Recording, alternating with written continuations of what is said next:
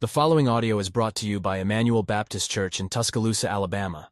More information about our church can be found at emmanueltuscaloosa.org.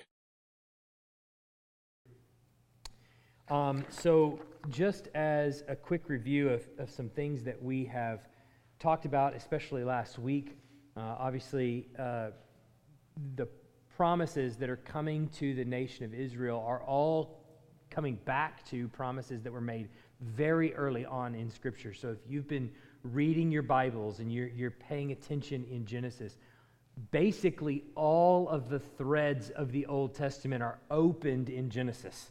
I mean, Genesis couldn't be a more important book for your reading of the Old Testament. And so God makes, uh, first of all, Adam and Eve some promises where he says, eh, when cursing the serpent, that there's going to be an offspring that comes that's going to crush the head of the serpent. Paul tells us later in the New Testament that offspring was Jesus, and he makes no apologies about that. He's talking about Jesus there. Um, and then later on, a few chapters later, he makes a promise to Abraham, and or then when he makes the promise, his name is Abram. But he promises him to make him a great nation. He promises to give his descendants land and to bless those who bless him and curse those who curse him. But what happens is the Old Testament draws to a close in the book of Malachi. We're left with kind of an open question as to when this is going to come about. The Old Testament closes with that last little promise that, you know, that Elijah is going to come along before the day of the Lord comes along, and, and I'll, I'll see you then. And that's pretty much it. And it just closes. And then the whole time that we're in right now, that we're kind of studying right now, is what we call the intertestamental period. It's the time between the testaments, is what we're looking at. And it's, if you think about it, it's like 400 years of silence. So Malachi closes in whatever, 400 BC, roughly, and Jesus doesn't come along till like, what, 4 BC, somewhere around there. So you're talking about 400 years where there's not a prophet at all in the land. And, and prophets are there to tell you about the event that's going on and what God thinks about that or how God is using that event. And maybe even to prepare you for an event that's about to come. They've got none of it, and they've had it for the last 2,000 years nearly, at least 1,500 years. They've had a prophet come along, and Moses and various others. And so this is a foreign concept for Israel as a nation. And you can imagine Malachi closes. I've got Malachi's prophecy, and looking around, where are you? It doesn't seem, seem to be there. Well, in about 334 BC, uh, the Greek commander Alexander the Great comes to Jerusalem. The high priest uh, Jadia, or Jadua, maybe, or Jadua, maybe. Uh, let's go with that. It sounds kind of French, but whatever. Uh, welcomes him and just kind of kind of uh, maybe it's like a gut instinct or something like that kind of but we know it's divine providence but goes to alexander and, and meets him at the gate and sit, welcomes him and kind of puts on airs and shows him a bunch of different things and, and even opens the book of daniel and shows him where we knew you were coming now it doesn't say alexander the great in the book of daniel it gives some very you know kind of veiled references that we also, even in nowadays, understand to be the Greek Empire. Uh, but they tell Alexander, We knew you were coming. See, our scriptures testify to the fact that you're coming. Well, Alexander's pretty impressed by that. And so he grants the Jews in Judea the right to follow their own laws. He didn't do that for anybody else. But God's providential wisdom and, and the way he works events in history uh, brings this about so that religion in the promised land is preserved. Okay? Now, when as we go through this, I, I, there's a couple things that I want you to just kind of keep in mind of what I'm doing. I know some of the details that I'm going to get into may or you may or may not feel like that's very important. And well, truth be told, maybe some of them aren't, okay? But what I'm trying to give to you are events in this time period that will eventually pay dividends in the New Testament for our New Testament reading, that, that will enrich our New Testament reading and our understanding of the, the topography of the times in first century Jerusalem when Jesus enters the fray. Because it will help you understand the way that some of the Pharisees and Sadducees are behaving and why, some of the things that they're doing. and help us understand what Pharisees and Sadducees actually are. And it, it helps us kind of keep, build those categories. So, um, so I know some of the things, we may get lost in some of the details because history can just be that way. You can get lost in some of the stuff, right? But the goal is really to enrich our reading of the New Testament. So that's first and foremost, we're trying to do that. Um, and second, what I want you to understand about history itself is that these are not just things that took place, decisions that people made. What I really want you to see is that this entire thing that we're studying, all of it, is a, is a giant chessboard. And all the pieces move at the discretion of the Creator. That's what I want you to see is there's a sovereign hand at work. Somebody once cheesily said that history is his story. I think it's kind of cheesy, but whatever. It's a good picture though, right? That that is true. That it is something God is orchestrating and bringing about. And what's important to remember about that, as I talked about last time, is that this is 400 years that humans, Jews, feel like God is silent. But now we as Christians in 2023 AD are looking at these going, he was anything but silent. He is doing some things. You just didn't know what he was doing. You didn't have a prophet around to interpret all the things. And I think in some ways that's, uh, in a sense, where we are now, is that God is moving in ways that you can't possibly even understand or fathom. And occasionally you get a glimpse of it and go, wow, that's amazing. But do you, you can't even begin to understand the 10 billion different things that happened in Tuscaloosa, maybe even on your block today, that you had no idea about, that are also pivotal to the plan that he's bringing about.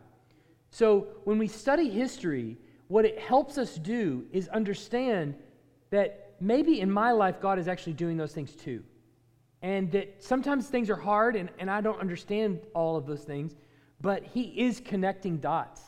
And I have to trust that because I've seen Him do it for thousands of years of study. So I think that's why history is helpful, at least from a Christian perspective. Okay, so what, what's, what, I, what we want to transition into is we've set up Alexander the Great, and so you kind of understand what his goals were or what he wanted to accomplish, and I'm going to reiterate some of those now. But um, that first one, we talked about this a little bit last time, was Hellenism. The word Hellenism is commonly used to describe uh, the civilization of the three centuries or so from the time of Alexander the Great on through basically that whole intertestamental period where the Greek culture was felt both in the East and the West. The Greeks are bringing in an entirely different way of being. They are thinking, they are philosophers, their art is above everyone else's artistic expression, their, their um, buildings, uh, architecture is unparalleled. When people look at the things that they are producing, they are envious. Have you ever been to the White House? Have you ever seen, seen it even just from a distance? How beautiful that house. I mean, it's, it's architecturally, it just is gorgeous. Some of the buildings, especially the old ones like Supreme Court or the, the uh, Capitol building or whatever, they're just, they're just ornate and they're beautiful structures. You know, they're just, the architecture is just beautiful. So when the Greek culture essentially drops down something like that kind of a building, you know, in Athens and brings that to the rest of the world, everybody's going, we have nothing like this. I remember having some of our friends, some friends that I met that were in England, first world country, uh, uh, London. They were raised in London. Come over here, and they're staying over here for three months in California, and, and they were like, your way of living is so far beyond what I've ever experienced in my life. Your the, the lifestyle that is lived in America, the, the niceties that you have in all of your buildings, you don't realize how, how lavish everything is here. And I remember them commenting on that over and over and over as they progressively gained weight because uh, they. Welcome to America. Which flavor of ice cream would you like? We've got 300. Yeah. yeah. And one scoop is that big. Yeah. yeah. So, um, so essentially, you can think of Greek culture like that. They're bringing it in, and, it, and it's just felt across the world, and everybody wants to be like them. And that's Alexander's plan. Is he wants to bring this to the rest of the world. And if, if he can make you culturally like us, you won't attack us. There was that big thing for a while of like, if you got a McDonald's in your country, you won't attack, you won't attack America, right? And, and that's kind of the same similar idea that the Greek culture is being brought to the rest of the world. So it was the desire of Alexander to found a worldwide empire bound together in a unity of language, custom, and civilization. So you can kind of think like um, uh, America, similar to what America has done or what the English language has done, maybe, uh, is similar to what Alexander hoped to accomplish. He sort of was a forerunner for all of that. Well, Alexander is not going to be long for this world. 33 years old. So he accomplished a lot in 33 years. And does anybody know how he died? Does anybody know how he died? Don't say it if you do, but just raise your hand if you do. You know how he died. Okay, y'all have read. I, I think y'all have read. Uh, I think you've done some homework before.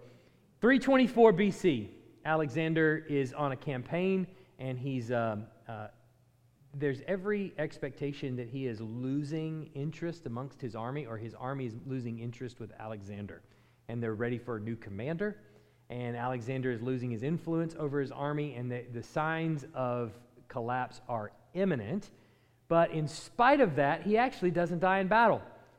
One night, he decides to have a party and Alexander drinks tons and tons and tons of wine. And he lets out a yell and kills over from alcohol poisoning.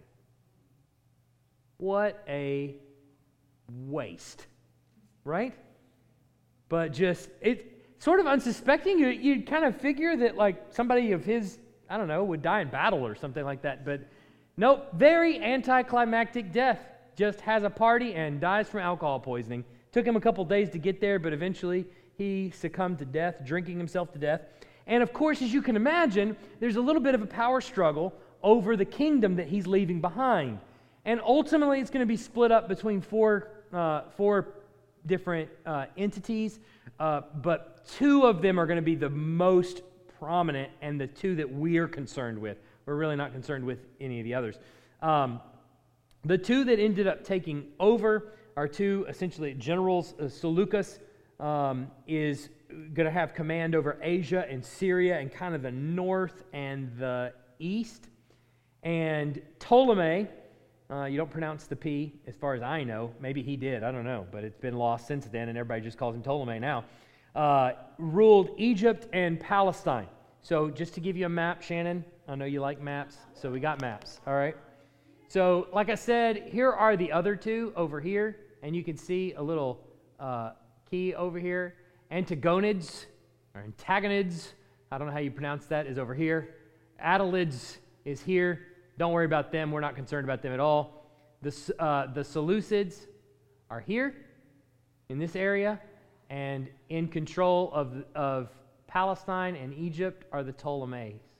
So the Ptolemaic dynasty now takes control. So Alexander, these are Greek, essentially Greek people, but it's the essentially the generals, Alexander's generals, is whom the kingdom is divided up amongst. And uh, so the big ones that we're concerned with are the Seleucids and the Ptolemies.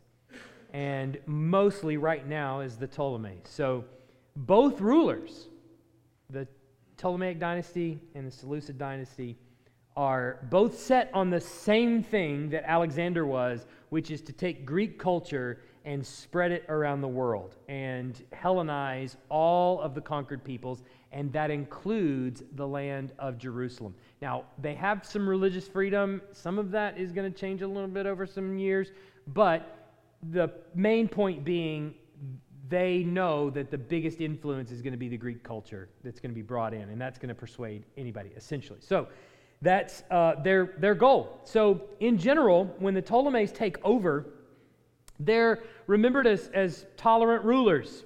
They seem to have followed a live and let live philosophy in their rule. As long as the Jews in Palestine paid their taxes, the Ptolemies mostly left them alone, even granting them some self government and cultural and religious freedom. So, here begins what's the reason for tonight, and I think probably one of the more important things I told you we would get to uh, after last week. Um, Ptolemy I takes over. He's every, every one of the Ptolemies, they're all called Ptolemy, pretty much, uh, have a second name that people called them, a nickname, something like that. Soter is Ptolemy I. He takes captives from Jerusalem and wants them to populate Egypt. So he takes captives, Jews from Jerusalem, brings them down against their will into Egypt. And, but at the same time, they're not quite the slaves of old. It's not exactly like it was in the Exodus. They're brought down there and they're promised some freedom, they're promised some uh, pomp and circumstance, a little bit of luxury and things like that that they're going to get in Alexandria. Alexandria is the capital of Egypt at the time, and it's a thriving city, a booming metropolis. The Greeks are making sure of that.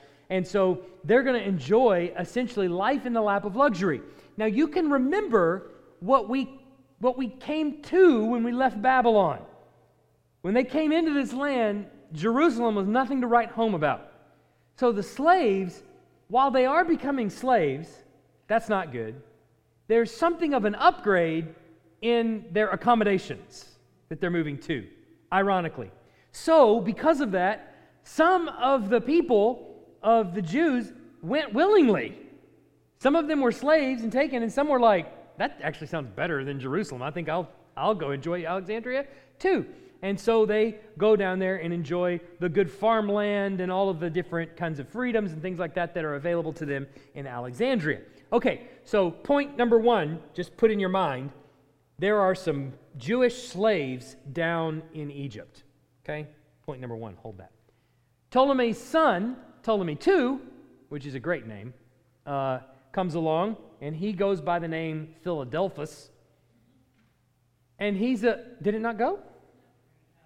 Oh, I thought it went. There it goes. All right, got it. Uh, Philadelphus is a book lover.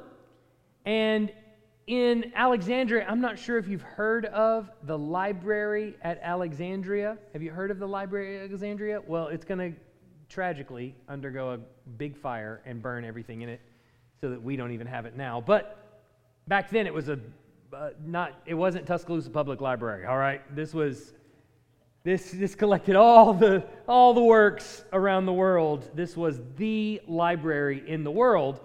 Uh, so the library at Alexandria uh, was obviously massive, had tons of works in it, and the librarian, a man by the name of Demetrius, tells Philadelphus, who is a book lover, hey, these Jews that have come down here that are slaves, they have a book that they refer to as the law.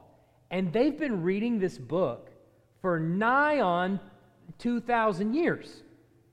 So they've been reading for a long time, or at least a thousand years. And so I think it would make a really good addition to the library at Alexandria because it is such a famous and well known book. I think we, we should get us a copy.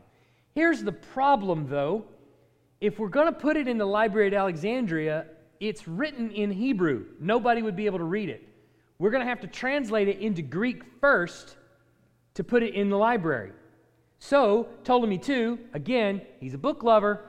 He goes, that sounds like a brilliant idea. I think we're going to do that. So, he wants to put together a bunch of men who are going to come down to Alexandria who speak Hebrew. They're going to take the Hebrew scriptures and they're going to translate them into Greek. That's going to be the mission. And so he puts out this notice, says, That's what I'm looking for, high priest in Jerusalem.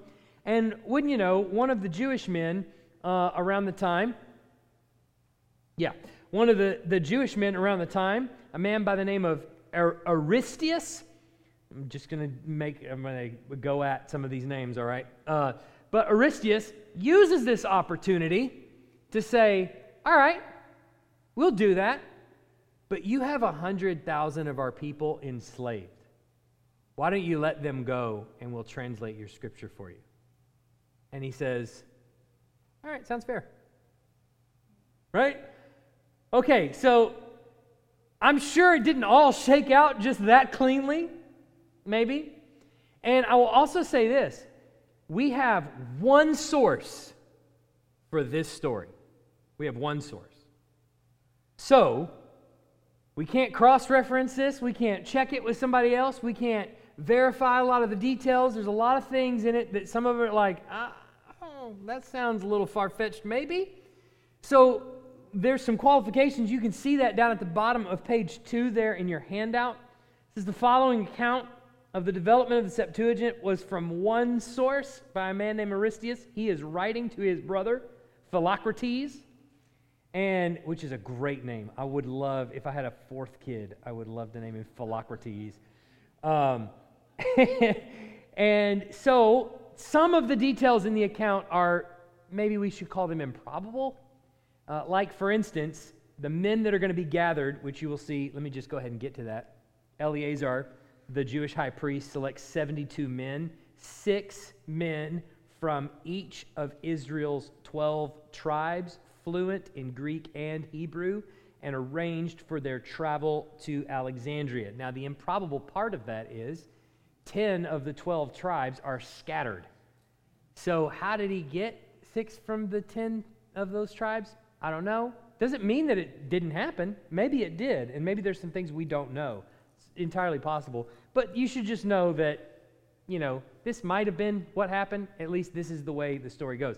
But here's the deal this is the important part of this. So they get 72 men, they send them down there, and over the course of 72 days, 72 men over 72 days, so that's 36, they broke them up into pairs, and they each had parts of books and things like that. 36 pairs of translators worked tirelessly to finish the translation. This is another part where people nowadays kind of go, mm, I don't believe you. you know? because Martin Luther once sought to translate the Old, Te- the New Testament into German, and it, and it basically took the rest of his life. So, you know, it's not just him, but a team of people, and they were correcting it long into the future. And, and so people are kind of like, drawing an eyebrow at some of that, but maybe it did happen. Who knows? So 72 days, 72 men. They translate this the Hebrew scriptures into Greek, and the name of the book is called the Septuagint, which the name means 70, and it's abbreviated LXX, the Roman numerals for 70. So it's called the Septuagint. It is the Greek translation of the Hebrew scriptures. So here's the 70 plus men taking 70 plus days to translate the Hebrew scriptures into Greek. Okay? Not only that, but between the years 250 BC and 100, somewhere in the, that range, all the books of the Hebrew scriptures, not just the Hebrew scriptures, but many non biblical Jewish writings, all of them begin to be translated into Greek, or at least many of them begin to be translated into Greek. Okay? So, let's think about what this is doing. So, if we go back to what I said at the very beginning, that human history is a chessboard and the pieces move at the discretion of their creator. Okay? Why would it be necessary for God to preserve the Jewish religion in Jerusalem and then take the Hebrew scriptures and translate them into the common language that is spreading rapidly across the world. Why would that be the case? See, when Christ comes and raises from the dead, our thought, our feeling deep down, if we're, if we're pressed, is, well, yeah, then, then the people started reading the New Testament. Right? No. That took years to develop. What's happening in the early church after Christ ascends and the apostles are teaching is they have the Old Testament. And they're doing exactly what we're doing on Sunday morning, taking Psalm 49 and demonstrating how this psalm points to Jesus. How Psalm 48 does the same thing, and Psalm 47 before it does the same thing, and, and 1 Samuel 8, how this is leading us to Jesus. And they're, they're taking every scripture and they're pointing it straight to Jesus. And if you look at the sermons in the New Testament that are preached by Peter, that's exactly what he's doing. We were talking about the stoning of Stephen just a minute ago in Acts chapter 7. What does he do? He walks through the Old Testament story and brings it straight to Jesus. You crucified this guy. Peter does the same thing. John does the same thing. Paul does the same thing. They go back into the Old Testament and they go, This is how we know this passage is pointing us to Christ. So that's what they're doing. So, what would be the incentive for God to not only preserve the Old Testament scriptures, preserve the worship of the one true and living God in Jerusalem, and then take the Old Testament scriptures and translate them into the common language of the day so that everybody around the world could read them? Why do you think that is? Maybe, just maybe, he's paving the road for the gospel to go global. That's exactly what he's doing. Now, how long does it take to move humans? It takes apparently a long time. Right? In, my, in my mind, longer than my lifetime, it takes to move all of these pieces into place and get them ready for the coming of the Messiah.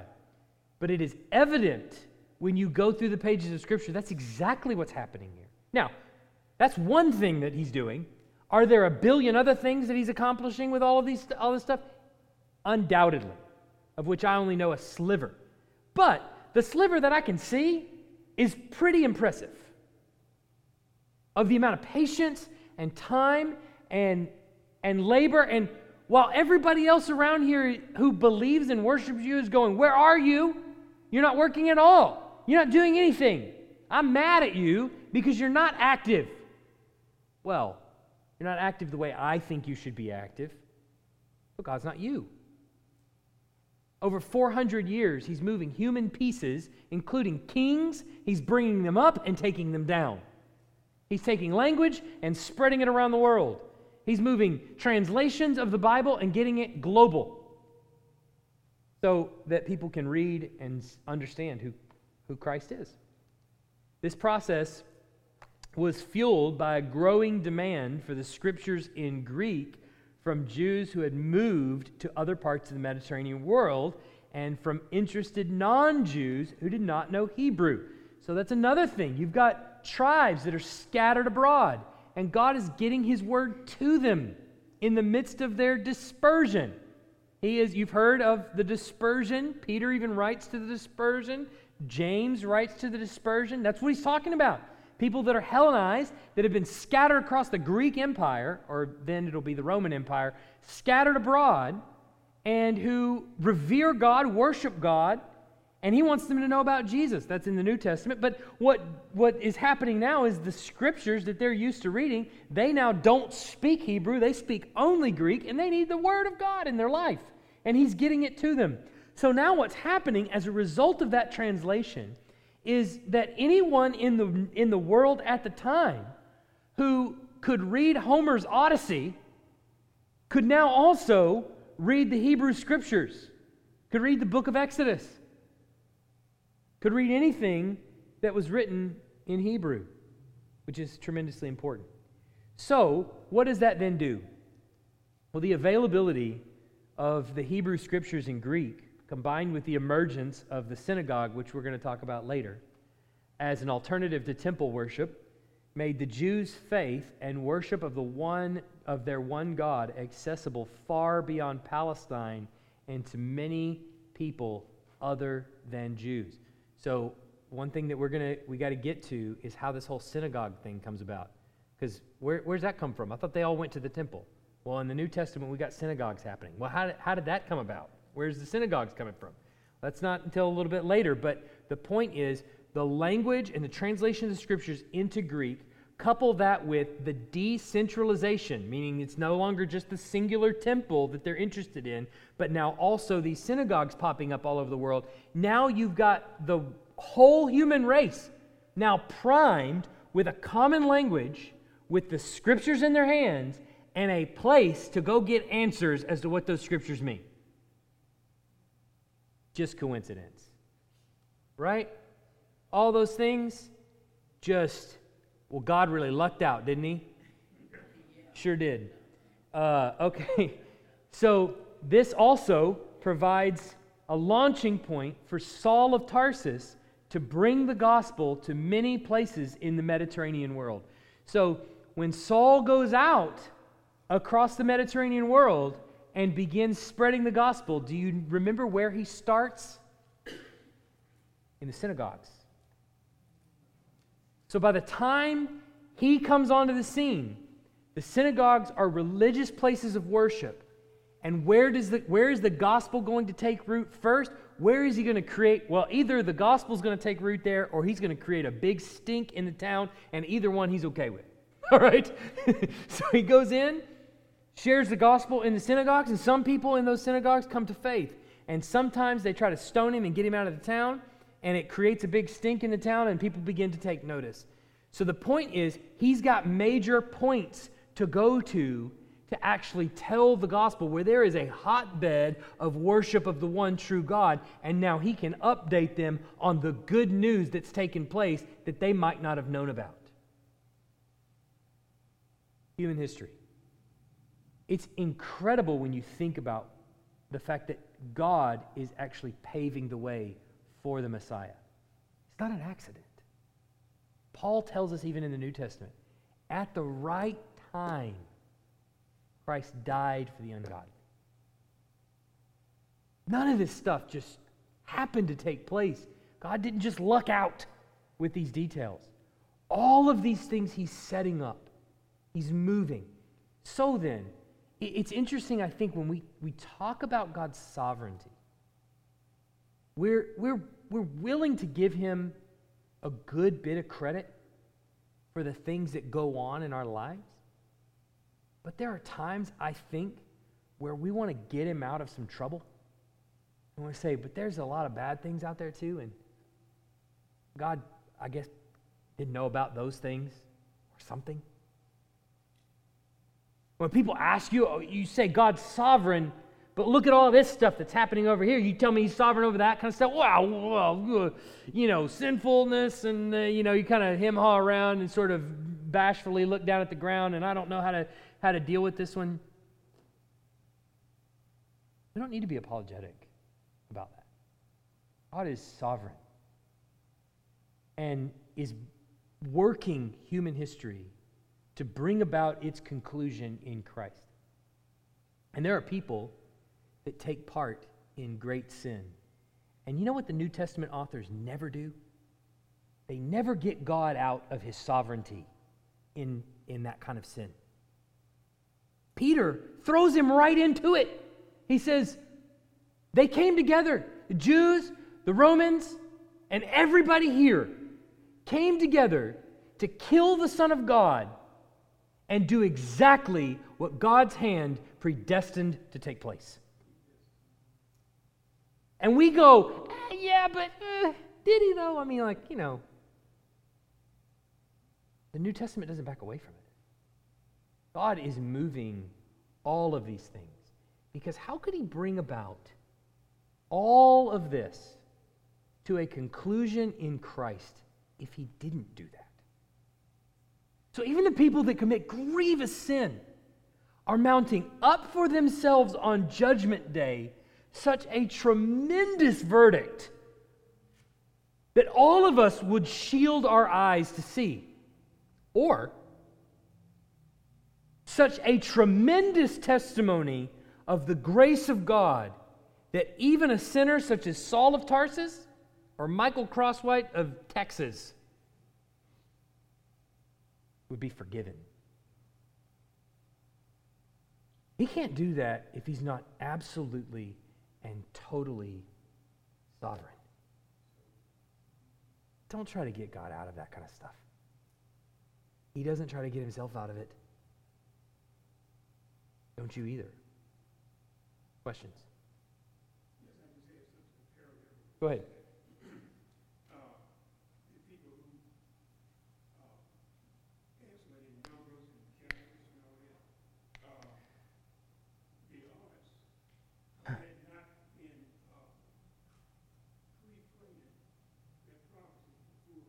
Yeah. Yeah, yeah. Yeah, the odds of all of these things happening. It, it's a bit like walking along the beach and saying the sea put together that sandcastle. You know, you, you see it, they're built, and you go, you know, you assume somebody built it, don't you? You know, uh, what are the odds that the sea just kind of threw this, the particles of sand together in the shape of a sandcastle? Whether it's creation, the fulfillment of biblical prophecy, the coming of Christ, the shaping of history, either God's the luckiest being in the universe or it's planned. Yeah. Yeah, yeah, yeah.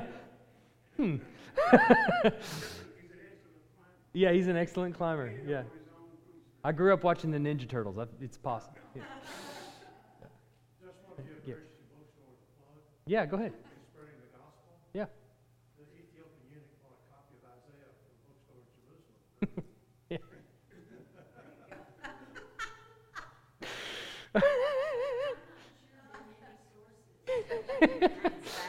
yeah. Yeah. We a little footnote by what you just said. Where, where's the footnote? Uh, yeah. Yeah. Yeah. Certainly, when you start reading, I think maybe even with just some of the details that you've got now as you read the book of Acts, you'll start to see some of these little uh, whispers of things that like start to make sense. Again, we talked about I talked about maybe last week or the week before uh, the Hellenists that uh, are in Acts six. They are the widows. They're Hellenists. They're Greek speaking, and they're uh, they're Jewish people, but they're or they're perhaps come to Christ, but they come to Peter and they're being left out of the daily distribution by the Hebrews. They're in Jerusalem, and so they're like you know, and they don't it seems like they don't speak the language. And so, you know, wh- what do we do now? So the deacons come up. So there's, there's some Hellenists there. Um, there's the Ethiopian eunuch reading a copy of the book of Isaiah. Most likely that copy is not in Hebrew, but in Greek. There's another thing that you'll notice. I've mentioned this probably last week was the, uh, when you go through the New Testament, you'll find sometimes in your Bibles it will be in inset somebody like a like a um, author will they'll be saying narrator will say something and then they'll have this little inset like a little quote and that there's a little reference normally back to an old testament passage and if you read the new testament quote and then you go back to the old testament passage sometimes the two are not exactly the same and you go why are they not exactly the same because the new testament writer is quoting the septuagint not quoting the hebrew bible normally. He's not quoting the Hebrew Bible, he's quoting the Septuagint. He's writing, remember, in Greek, right, to Greek speakers. It's the common language of the day. He's writing Koine Greek. So when he goes to copy the scriptures, he's going to copy the scriptures they have. Even though Paul, we know in Acts, speaks Hebrew, he speaks Greek, he speaks the languages of the day. But at the same time, he speaks Aramaic, but at the same time, when it comes to writing the scriptures, he, they write it in Greek. Another part of this that I think is really helpful to think about when it comes to your Bibles um, God has permitted His Word to be translated, and He calls that translation authoritative.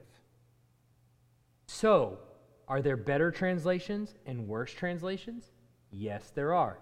Are there some that masquerade as translations that are not really translations? Yes, there are. But even though there's better and worse translations, God has permitted His word to be translated, so the best translation is the one that you will read. All right? That being said, we use the English Standard Version because we feel like it's the most accurate and yet still enables it to be read pretty easily, at least easily enough, without sacrificing clarity or without sacrificing uh, accuracy. So, but the point is, that is not true of other religious texts. So when you get to Islam or you get to various other religions, to have the Quran translated in with not in the original Arabic, it is not the authoritative Quran. It has to be in the original Arabic to be the authoritative translation of the Quran, which 1% of this people speak. Yeah.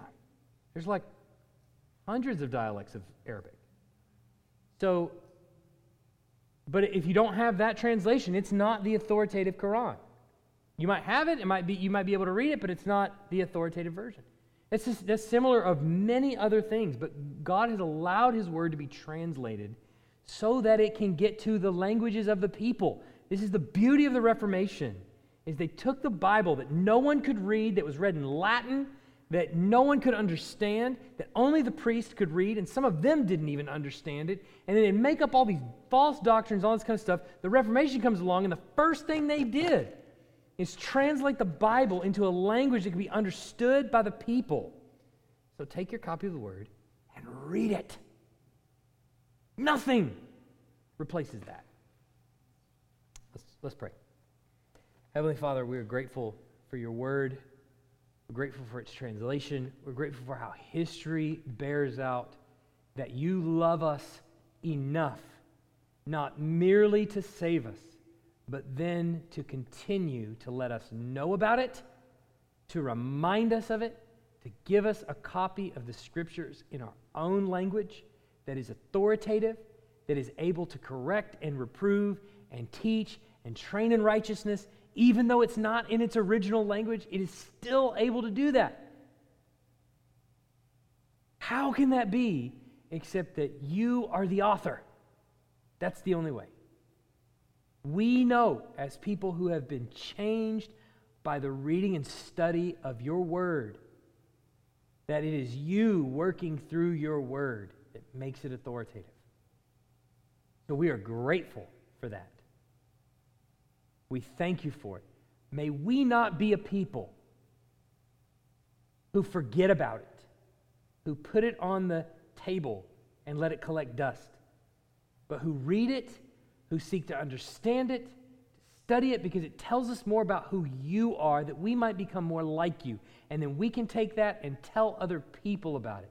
And through the telling of the gospel, you save people supernaturally through the proclamation of the gospel. So please, Lord, make us into a people who revere your word, study it not to puff up our own selves, but to conform us into the image of Christ, that we might deliver his gospel in word and deed to other people. We pray. In Jesus' name, amen. Thanks for listening.